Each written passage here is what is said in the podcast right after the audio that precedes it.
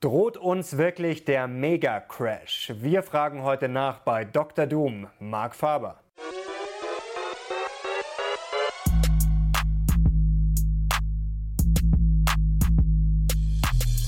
Servus und herzlich willkommen in einem brandneuen Video der Mission Money. Wir sind heute back mit einem sehr spannenden Gast. Er gilt als Börsenguru und ist Chefredakteur und Herausgeber des Gloom, Boom und Doom Reports.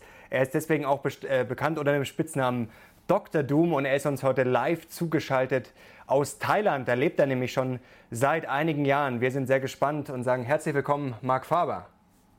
Ja, es freut mich, äh, bei Ihrer Sendung teilzunehmen. Wir freuen uns auch sehr, dass wir Sie gewinnen konnten für die Mission Money. Sie sind ja jetzt Danke. bekannt als Dr. Doom.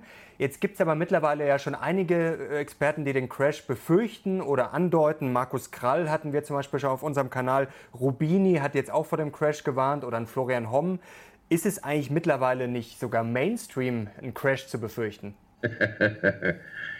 ja, also in diesem Fall äh, natürlich hat es einige Leute, die vor den Zuständen warnen, die zu einem Crash führen können. Nun, Sie wissen mhm. ja, die Geldpolitik ist ja immer noch sehr expansiv. Und angenommen, Sie haben Geld, also Sie sind eine Pensionskasse oder ein äh, Milliardär oder mhm. äh, irgendein Fonds, dann haben Sie die Alternativen, das Geld äh, bei Bankeinlagen anzulegen oder äh, in Gold oder in Obligationen oder in Immobilien. Und da muss ich sagen, dass äh, bei diesen negativen Zinsen natürlich Aktien immer noch relativ attraktiv sind, mhm. falls sie mit der Volatilität leben können. Äh, und es wird natürlich mehr Volatilität geben und wir haben in einzelnen Sektoren bereits große Volatilitäten erlebt. Und es gibt Industrien, wo zum Beispiel, wenn Sie die Luxusindustrie anschauen, dann ist Swatch und Kering äh, im Preis gefallen, während Louis Vuitton ist immer noch im Preis sehr stark gestiegen. Also es gibt innerhalb der gleichen Branche große Unterschiede in der Performance. Und ich glaube, dass in den nächsten Jahren äh, Sie vielleicht nicht sehr viel an den Indizes verdienen werden, mhm. aber jemand, der ein guter Analyst ist und ein guter Stockpicker, äh, für den nehme ich an, dass da immer noch gewisse Gewinnchancen vorhanden sind. Mhm. Wie man gute Stocks findet, da gehen wir gleich später noch drauf ein und vielleicht auch, was Ihre Favoriten sind und Ihre Branchenfavoriten. Jetzt würde mich noch interessieren, es rechnen ja schon einige mit dem Crash und wir haben auch mal so das Gefühl, unsere Zuschauer sind durchaus vorsichtig. Jetzt sagt man ja immer, eigentlich gibt es nur einen Crash, wenn alle zu euphorisch sind. Wenn jetzt eigentlich viele schon damit rechnen, dann kann es doch eigentlich gar keinen Crash geben, oder? Ja, ja, das äh, bin ich ganz Ihrer Ansicht. Wobei dass äh, die Stimmung zu messen gar nicht so einfach ist.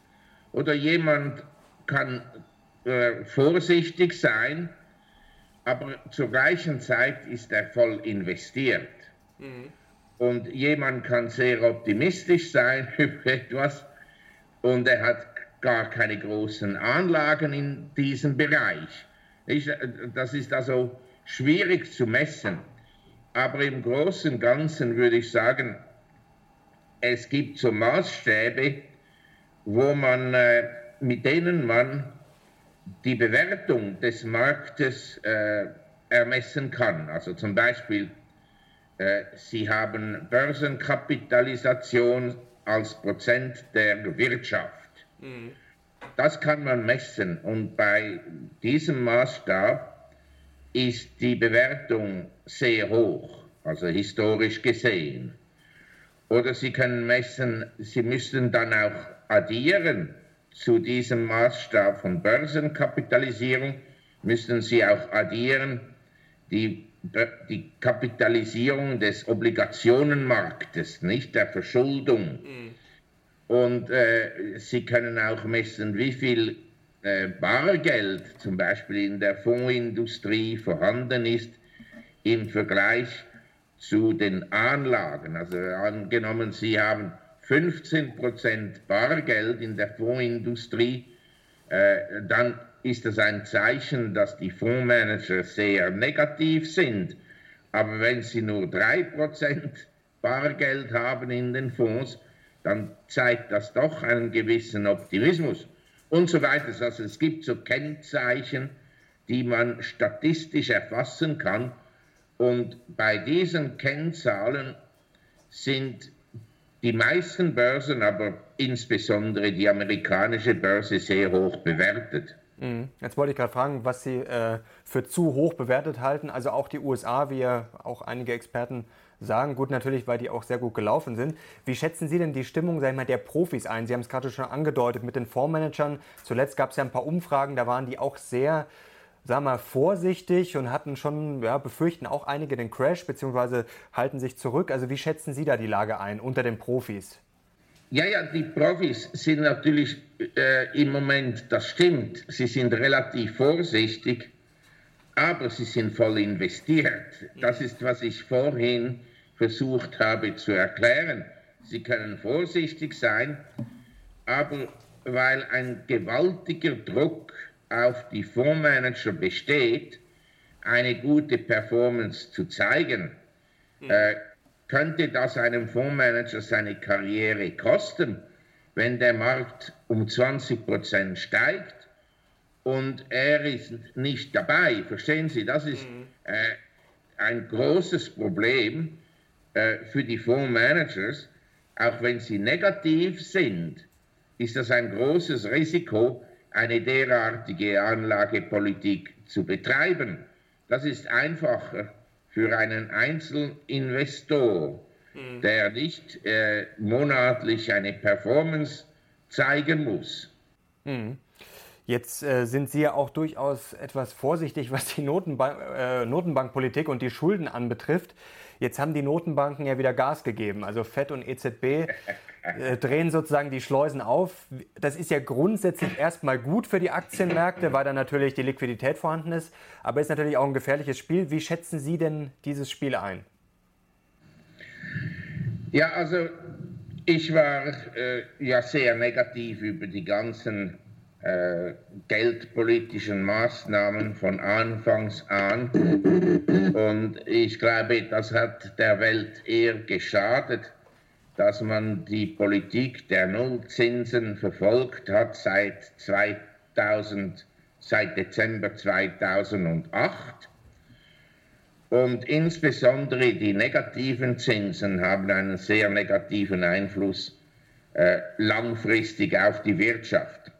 Aber kurzfristig hat das natürlich etwas geholfen. Und Sie wissen ja, seit äh, März 2009 ist der Dow Jones sehr stark gestiegen. Mhm. Der SP hat sich fast vervierfacht und so weiter.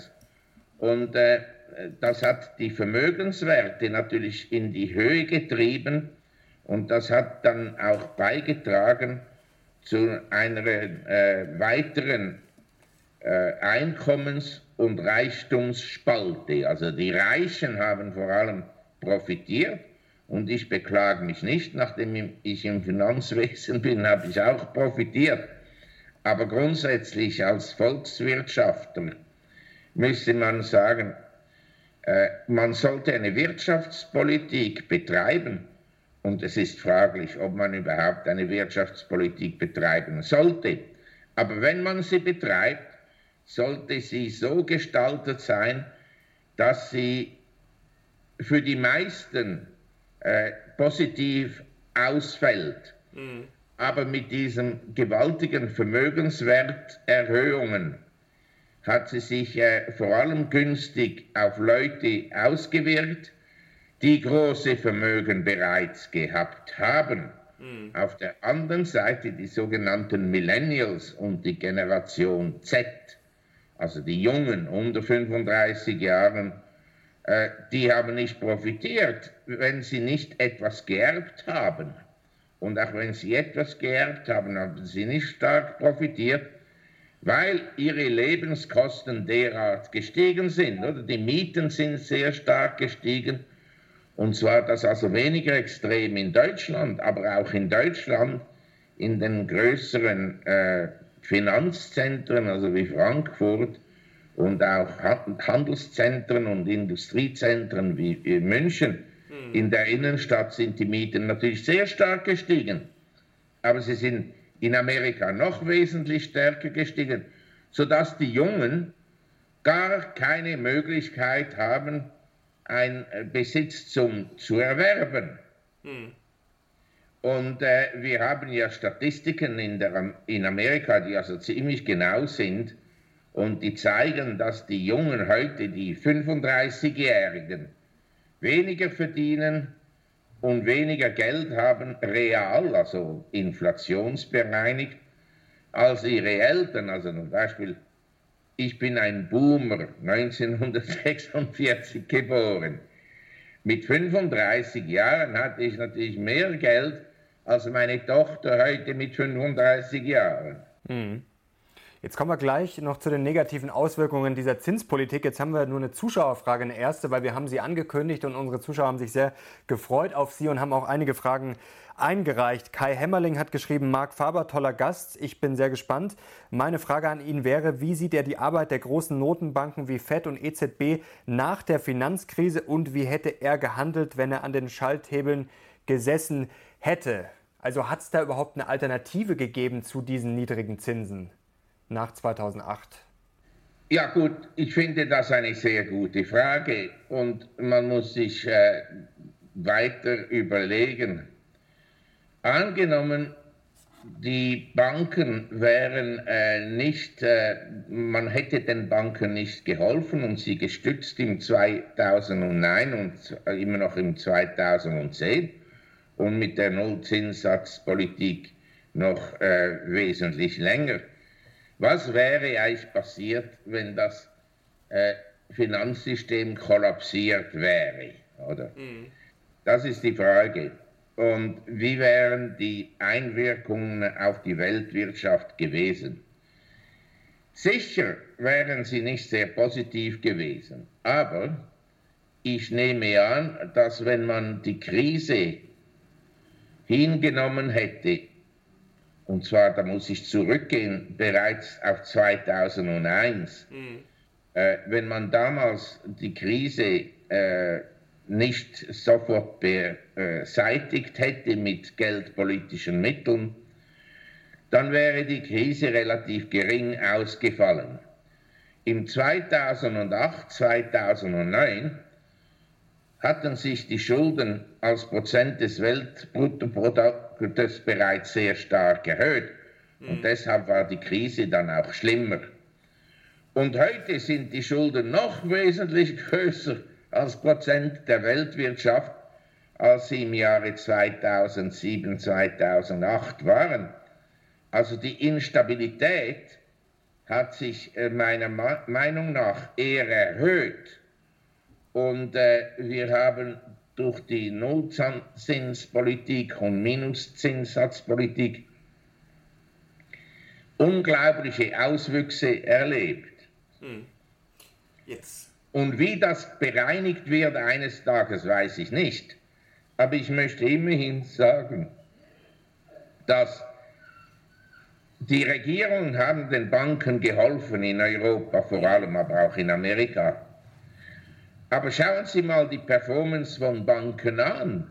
Deutsche Bank, UBS, Credit Suisse, die französischen Banken, die englischen Banken, äh, die, meisten, die italienischen Banken, die spanischen Banken, äh, deren ihre Performance ist katastrophal, katastrophal. Mhm so dass wenn jemand mir sagt, ja, die Zentralbanken waren sehr mutig und haben das System gerettet, ja, sie haben das System temporär gerettet, aber langfristig also sicher nicht. Im Gegenteil, sie haben noch größere Instabilität äh, kreiert. Mhm. Was wäre denn jetzt eine mögliche Lösung? Man könnte natürlich sagen, man. Und, und was ich gemacht hätte, ja Gut, es ist immer äh, eine Frage, die Frage betrifft Folgendes. Sollte man jemand, äh, der eine Krankheit hat oder eine Verletzung, sollte man ihn aufpumpen mit äh, Steroids und anderen Aufpeitschmitteln? Mhm. Oder sollte man ihn, ihn heilen äh, langfristig? Und nicht die Krise 2001 war keine große Krise ökonomisch. Aber man hat mit geldpolitischen Mitteln die Zinsen sehr stark gekürzt und das hat dann eine zweite äh, Bubble, eine zweite Anlageblase kreiert im amerikanischen Hausmarkt. Mhm. Und das war dann, dann eine große Blase, eine große Anlageblase. Und als sie geplatzt ist, hat man wieder mit den gleichen Mitteln äh, den Patienten äh, eigentlich äh, aufgepeitscht. Aber geheilt hat man das System nie und die Heilung muss einfach sein, dass der Verschuldungsgrad in der Weltwirtschaft reduziert wird. Wir leiden unter viel zu großen Schulden als Prozent der Wirtschaft und äh, wir haben auch durch die Geldpolitik Unternehmen äh, gerettet, die eigentlich besser pleite gegangen wären. Mhm. Nicht? Das ist das ein gewisses Problem, dass man mit dieser Geldpolitik sogenannte Zombie, Zombie-Gesellschaften geschaffen hat. Mhm. Was ist denn jetzt konkret das Gefährliche an den Schulden? Es gibt ja jetzt mittlerweile schon Vertreter dieser Modern Monetary Theory, die ja behaupten, eigentlich ist es vollkommen egal, wie hoch die Schulden steigen. Solange wir keine Inflation haben, ist es ja eigentlich vollkommen egal. Warum sind jetzt aus Ihrer Sicht die Schulden so gefährlich? Ja, das ist äh, wiederum eine gute Frage. Und äh, die Leute, die das jeweils diese Argumentation anführen, äh, zeigen auf Japan, oder? Da ist die Verschuldung des Staates gewaltig angestiegen als Prozent der Wirtschaft und die Bank of immer noch äh, Werte, also Finanzwerte wie Staatsanleihen und auch Aktien durch ETFs, nicht? Mhm. Nun, sagen Sie mir, wie es der japanischen Wirtschaft geht. Die Börse ist äh, um noch knapp 50 Prozent tiefer als am Höchststand im Jahre 1989. Und die Wirtschaft ist kaum gewachsen.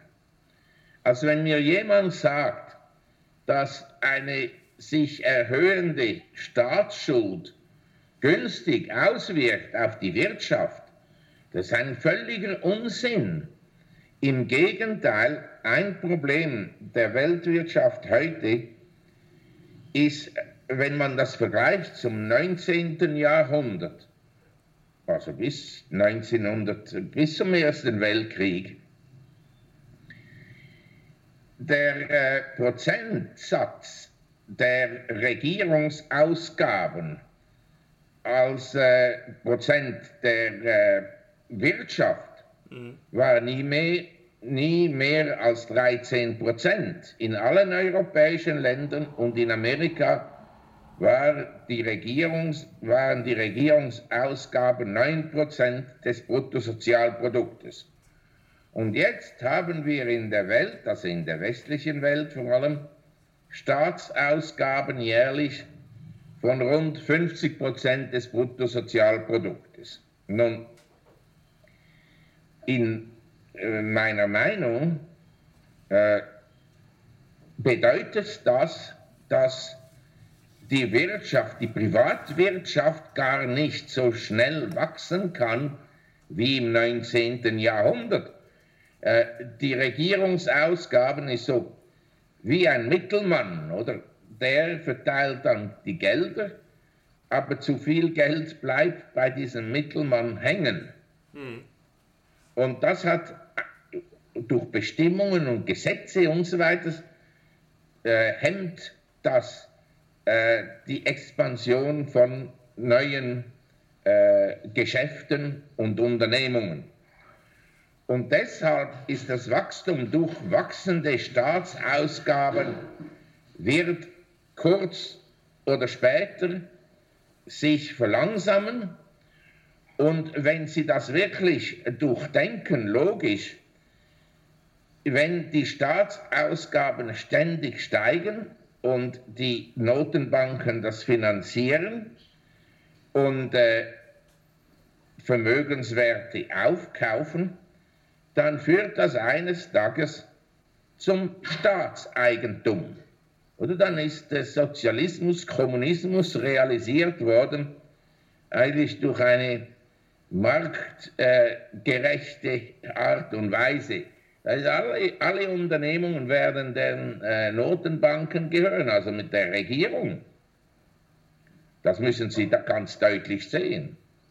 Und was wird dann passieren? Also das kann ja nicht. Äh, ja, gehen Sie, Sie, doch bitte nach Osteuropa. Aber glauben Sie, dass das forciert ist? Oder? Jahren. Dann wissen Sie dann, was passiert ist.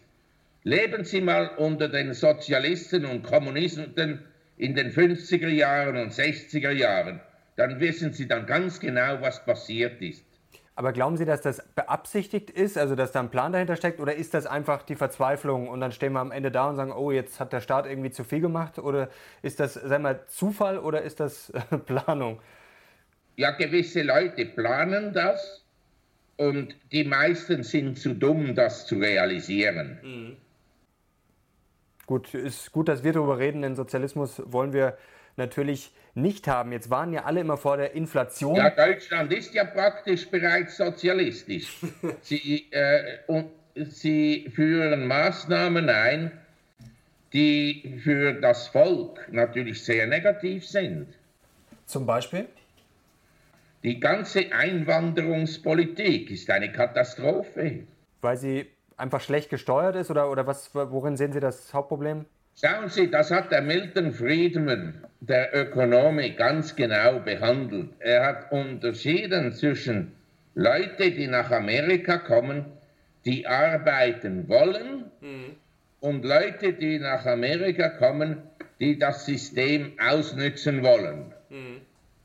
Und äh, die heutige Immigration äh, betrifft vor allem äh, sogenannte, also in Anführungszeichen Flüchtlinge, die nach Europa kommen, weil sie in Europa günstige Sozialleistungen erhalten. Sie wollen gar nicht arbeiten.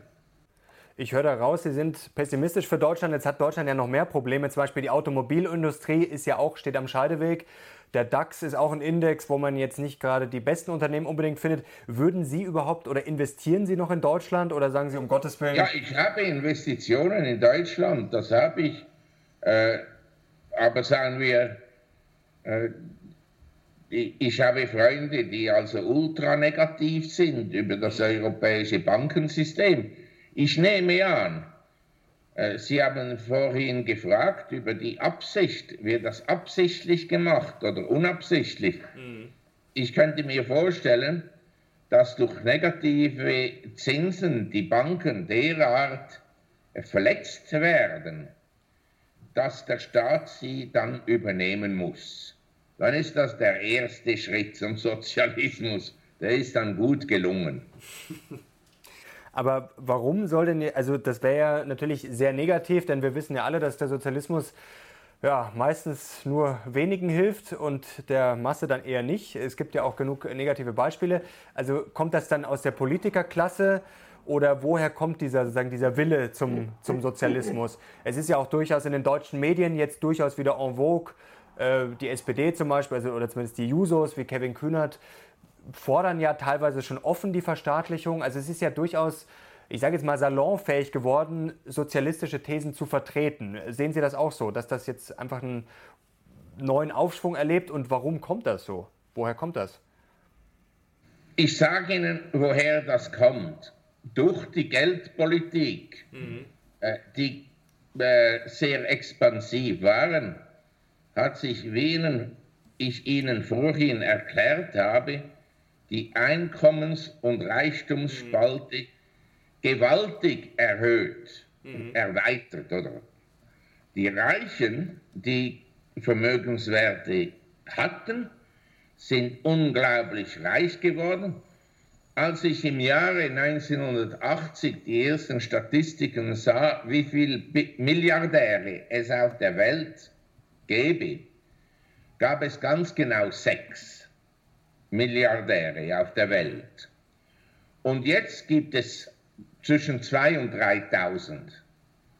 Ist die äh, Geldpolitik hat natürlich die Leute, die Vermögenswerte besaßen, äh, ob das Picasso-Gemälde sind oder äh, Immobilien oder Aktien und so weiter, oder auch Obligationen, die sind alle im Preis gewaltig gestiegen. Auch jede Art von Sammelobjekt. Mhm. Und äh, das Volk hat nicht stark äh, partizipiert äh, aus verschiedenen Gründen. Äh, natürlich ein Grund ist, dass äh, in den Anfang 70er Jahren die Reallöhne der Arbeiter relativ hoch waren. Aber der, der wichtigere Grund ist, dass natürlich die Konkurrenz sich erhöht hat nicht? Ich sehe das an meinem eigenen Beispiel. Als ich 1970 angefangen habe zu arbeiten nach der äh, Universität und Doktorstitel, äh, konnte ich x äh, Angebote durchschauen, bei Firmen zu arbeiten. Mhm. Aber heute ist natürlich die Konkurrenz wesentlich größer. Und die Expatriates, also die Leute von Deutschland und der Schweiz, die nach Asien ziehen, die haben heute natürlich gar kein besonderes Wissen mehr. Die Chinesen haben genau das gleiche Wissen, die Inder auch und so weiter. Und die sind bereit, bei tieferen Löhnen zu arbeiten als die Ausländer. Und deshalb äh, gibt es einen Druck auf die Löhne, äh, der nicht hochqualifizierten Arbeiter in Europa und in Amerika. Mhm. Und ein ganz deutlicher Druck. Jetzt ist die Frage, wenn sie hochqualifiziert sind, mhm. äh, dann besteht dieser Druck weniger, denn sie können äh, eine Maschine für ein Werk, sagen wir wie Mercedes oder BMW, einen Roboter oder eine Maschine, die 20 Millionen kostet, oder ein Kran, der 20 Millionen äh, Euro kostet, können Sie nicht einem Millennial anvertrauen, der ständig äh, sein Handy checken muss, ob seine Bilder auf Facebook sind oder nicht. Da müssen Sie jemanden haben, der zuverlässig ist und der sich einsetzt in seinem Beruf. Jetzt ist die Frage, wie sich dieses Rad zurückdrehen lässt. Jetzt haben wir natürlich dieses Problem, auch durch die niedrigen Zinsen. Jetzt gäbe es ja natürlich die Möglichkeit, Milliardäre extrem zu besteuern, die Löhne für die Arbeiter extrem anzuheben, aber dann wären wir ja wieder beim Sozialismus. Also wie lässt sich dieses Rad, lässt sich ja eigentlich gar nicht zurückdrehen, oder? Ja, ja, das ist jetzt sehr schwierig. Es ist fast zu spät. Das ist genau wie die Immigranten. Sie sind jetzt in Europa und sie sich anpassen werden, oder wir uns an ihren Lebensstil anpassen werden und alle mit Burkas herumgehen müssen. Das wird sich dann noch zeigen. Kommen wir zurück zu den Märkten. Jetzt kommen wir mal konkret zum Crash. Sie haben schon angedeutet, dass die Schulden ein großes Problem ist. Was wird denn aus Ihrer Sicht den nächsten Crash auslösen? Haben Sie da irgendeine Kennzahl, eine, einen Faktor, wo Sie sagen, da schaue ich ganz genau drauf, das macht mir am meisten Angst? Äh, kein Crash äh, entstand aus nur einem Faktor. Mhm. Äh, da gibt es sehr viele äh, Faktoren, die zusammenarbeiten und dann braucht nicht, Sie müssen sich vorstellen, ein Schiff, ein äh, Fischerboot äh, mit Touristen und äh, da schwimmt ein Wal vorbei und alle Touristen bewegen sich um diesen Wal zu fotografieren und Selfies zu machen auf die eine Seite des Bootes. Nun ist das Boot natürlich nicht mehr äh, stabil, weil es wird sich, äh, also wird sich so verhalten, dass da die Seite, wo alle Passagiere stehen, sich nach unten bewegt und die andere Seite höher steht. Hm. Und wenn dann eine Welle kommt, dann braucht sie nicht einmal sehr groß zu sein und das äh, Boot kippt, also fällt, äh, dreht sich und alle sind im Wasser. Und das ist das Problem der Finanzmärkte heute und Anlagemärkte. Sie sind sehr inflationiert. Also sie sind, wie ich Ihnen am Anfang dieses Interviews gesagt habe, nach gewissen Kennzahlen mhm. sind sie sehr hoch bewertet. Mhm. Und wenn äh, irgendetwas passiert, das, das, welches die Psychologie der Anleger verändert und sie sagen, ja, es ist besser zu verkaufen, äh, aus was für einem Grund auch immer, äh, dann kann das äh, zu einem großen Einbruch der Vermögenswerte äh, führen. Und ich meine, die Vermögenswerte, Sie müssen sich vorstellen, äh, die sind zum Teil derart gestiegen. Äh, zum Beispiel die Fangstocks, mhm. Facebook, Amazon, Apple, äh, Netflix, Google und dann nehmen Sie noch die Halbleiter hinzu und andere Internetgesellschaften. Die sind derart stark gestiegen. Auf einer langfristigen Chart würden Sie einen 30-prozentigen Einbruch gar nicht sehen. Mhm. Oder nicht? Aber die Weltwirtschaft, wenn also die Vermögenswerte meiner Schätzung nach nur um 15 Prozent fallen, dann wird das einen sehr großen Einfluss haben auf die Wirtschaft. Denn ich möchte das noch einführen, bevor ich Sie verlassen werde. Angenommen, Sie haben eine Realwirtschaft äh, von 100 und angenommen, der Finanzmarkt ist 20. Hm. Also die Realwirtschaft ist wesentlich größer als die äh, Finanzwirtschaft, als der, der Finanzmarkt. Wenn dann der Finanzmarkt von, sagen wir, 20 auf 10 fällt, das wären 50 Prozent, hm. auf der Realwirtschaft, die 100 ist, hat das gar keinen großen Einfluss.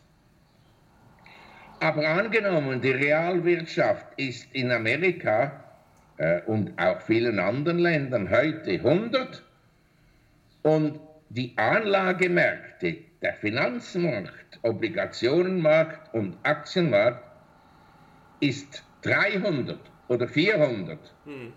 und dann fällt der Anlagemarkt äh, von, sagen wir, 300 auf 100, das wären also 30 Prozent, dann hat das auf die Realwirtschaft von 100 natürlich einen gewaltigen Einfluss.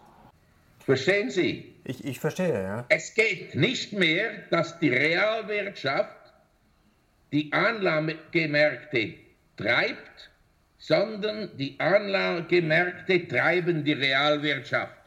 Und das führt zu einer gewaltigen Instabilität, die die österreichische Schule von Ökonomen mhm. und vor allem die Ökonomen, die die äh, Depression der 30er Jahre analysierte, ganz genau erfassten. Also ich möchte doch sagen, dass eben, wenn man die Depression ganz genau analysiert, und das haben auch Amerikaner gemacht, mhm. da sind sie schon der Ansicht, dass ein großer Teil der Depression stattgefunden hat, äh, weil die Finanzmärkte und auch andere Anlagemärkte wie Immobilien äh, völlig überhitzt waren. Aber die Bewertungen, das muss ich also betonen, waren im Jahr 1929 wesentlich tiefer, als sie jetzt sind. Das macht nicht so viel Hoffnung. Äh, wir, ja. haben, wir haben eine Frage, die ganz gut jetzt äh, reinpasst, gerade ja, vom Zuschauer. Jetzt muss ich dann bald aufhören mit dem Interview. Okay, kann man, haben wir noch Aber kurz... ich möchte noch eine Bemerkung äh, machen. Ja. Und das ist das folgende. Nicht der, mit diesen äh, äh, Modern Monetary Theory, äh, das hat man, das ist gar nicht modern, das hat man ja schon äh, Jahre betrieben. Die Notenbanken haben ja eigentlich äh, Vermögenswerte gekauft und überall sind die Defizite de, des Staates, die Haushaltsdefizite, natürlich sehr hoch. Und die, die Schulden, die nicht fundiert sind, haben sie natürlich gewaltig erhöht. Vor allem in Amerika. Vor allem in Amerika. Also da sind die Pensionskassen äh, nicht fundiert zu einem Grad von rund 40, 50 Prozent.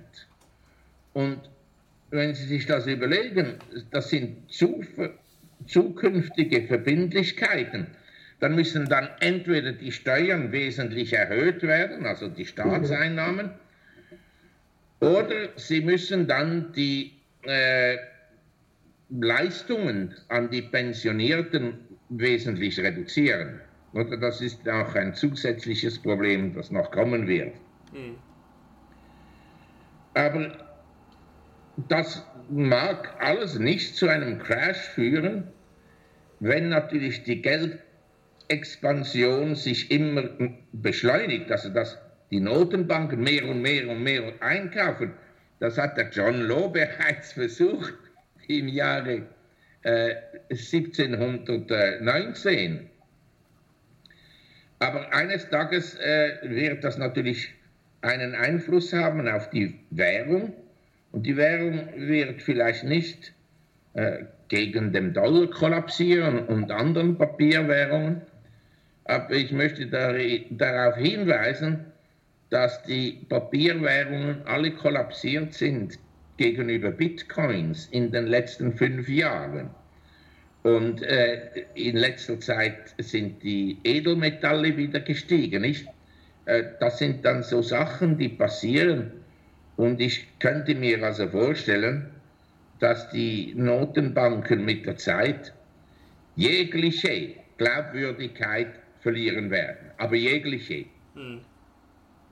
Nun, wir leben in einer Zeit des äh, Halbsozialismus und Leute, die in der Regierung sitzen und Falsches, äh, äh Falsches tun, die werden noch belohnt mit Pensionen und allem und äh, Ansprachen.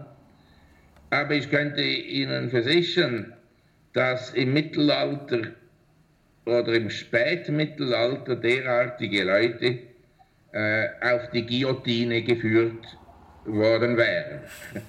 Das ist so, was ich mit den Notenbanken äh, tun würde.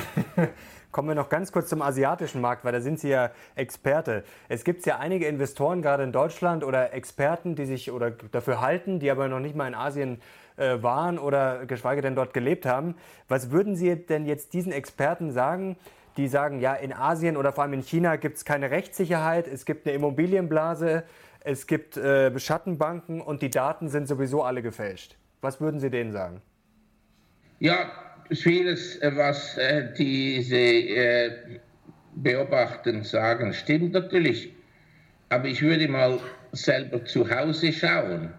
Das ist wie der äh, Bürgermeister von Baltimore, der hat diese äh, Flüchtlingslager an der südlichen Grenze mit Mexiko kritisiert.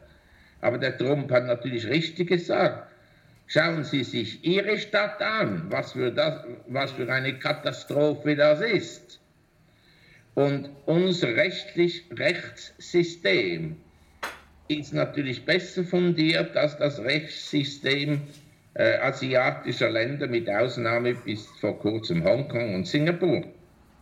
Aber äh, die das Rechtssystem, die Anwendung des Rechts und wie das Recht behandelt wird, ist äh, teilweise sehr ungerecht. Das haben wir auch in Amerika jetzt gesehen mit dieser ganzen Geschichte der äh, Untersuchung von Müller und so weiter. Äh, da bestehen große Vorurteile, die sich dann negativ auswirken. Aber äh, der Anleger sollte sich fragen, Natürlich haben sich die Vermögenswerte in Europa erhöht, aber wie ich Ihnen gesagt habe, das Geld hat sich verschoben von Peter auf Paul oder von den Arbeitklasse auf die Vermögensbesitzer. Äh, Und der Anleger sollte sich fragen, ja, wie war Asien vor 40 Jahren und wie ist Asien heute? Und wie könnte Asien sein in 40 Jahren? Nicht, ich kam 1973 nach Asien und ich kann mich noch gut erinnern, wie arm Asien damals war. Und auch in den 80er Jahren. Das hat mich sehr beeindruckt. Ein Amerikaner kam nach Asien und er reiste auch nach Taiwan und Südkorea. Und als er mich traf in Hongkong im Büro, hat er gesagt, Mark, kannst du mir bitte erklären, weshalb Asien so arm ist? Aber Taiwan und Südkorea waren bereits am Boomen zur damaligen Zeit in den 80er Jahren. Aber heute sind das reiche Länder. Und Hongkong war sehr arm und heute hat das eines der höchsten Bruttosozialprodukte pro Kopf der Welt. Mhm. Und auch Singapur. Und dann muss ein Anleger sich überlegen, ja, wenn so viel Wachstum vorhanden ist und so viel Reichtum kreiert wird, dann sollte ich eigentlich mich bemühen, an dieser äh, Reichtumsakkumulation oder Kreierung teilzunehmen. Oder das ist die grundsätzliche Überlegung.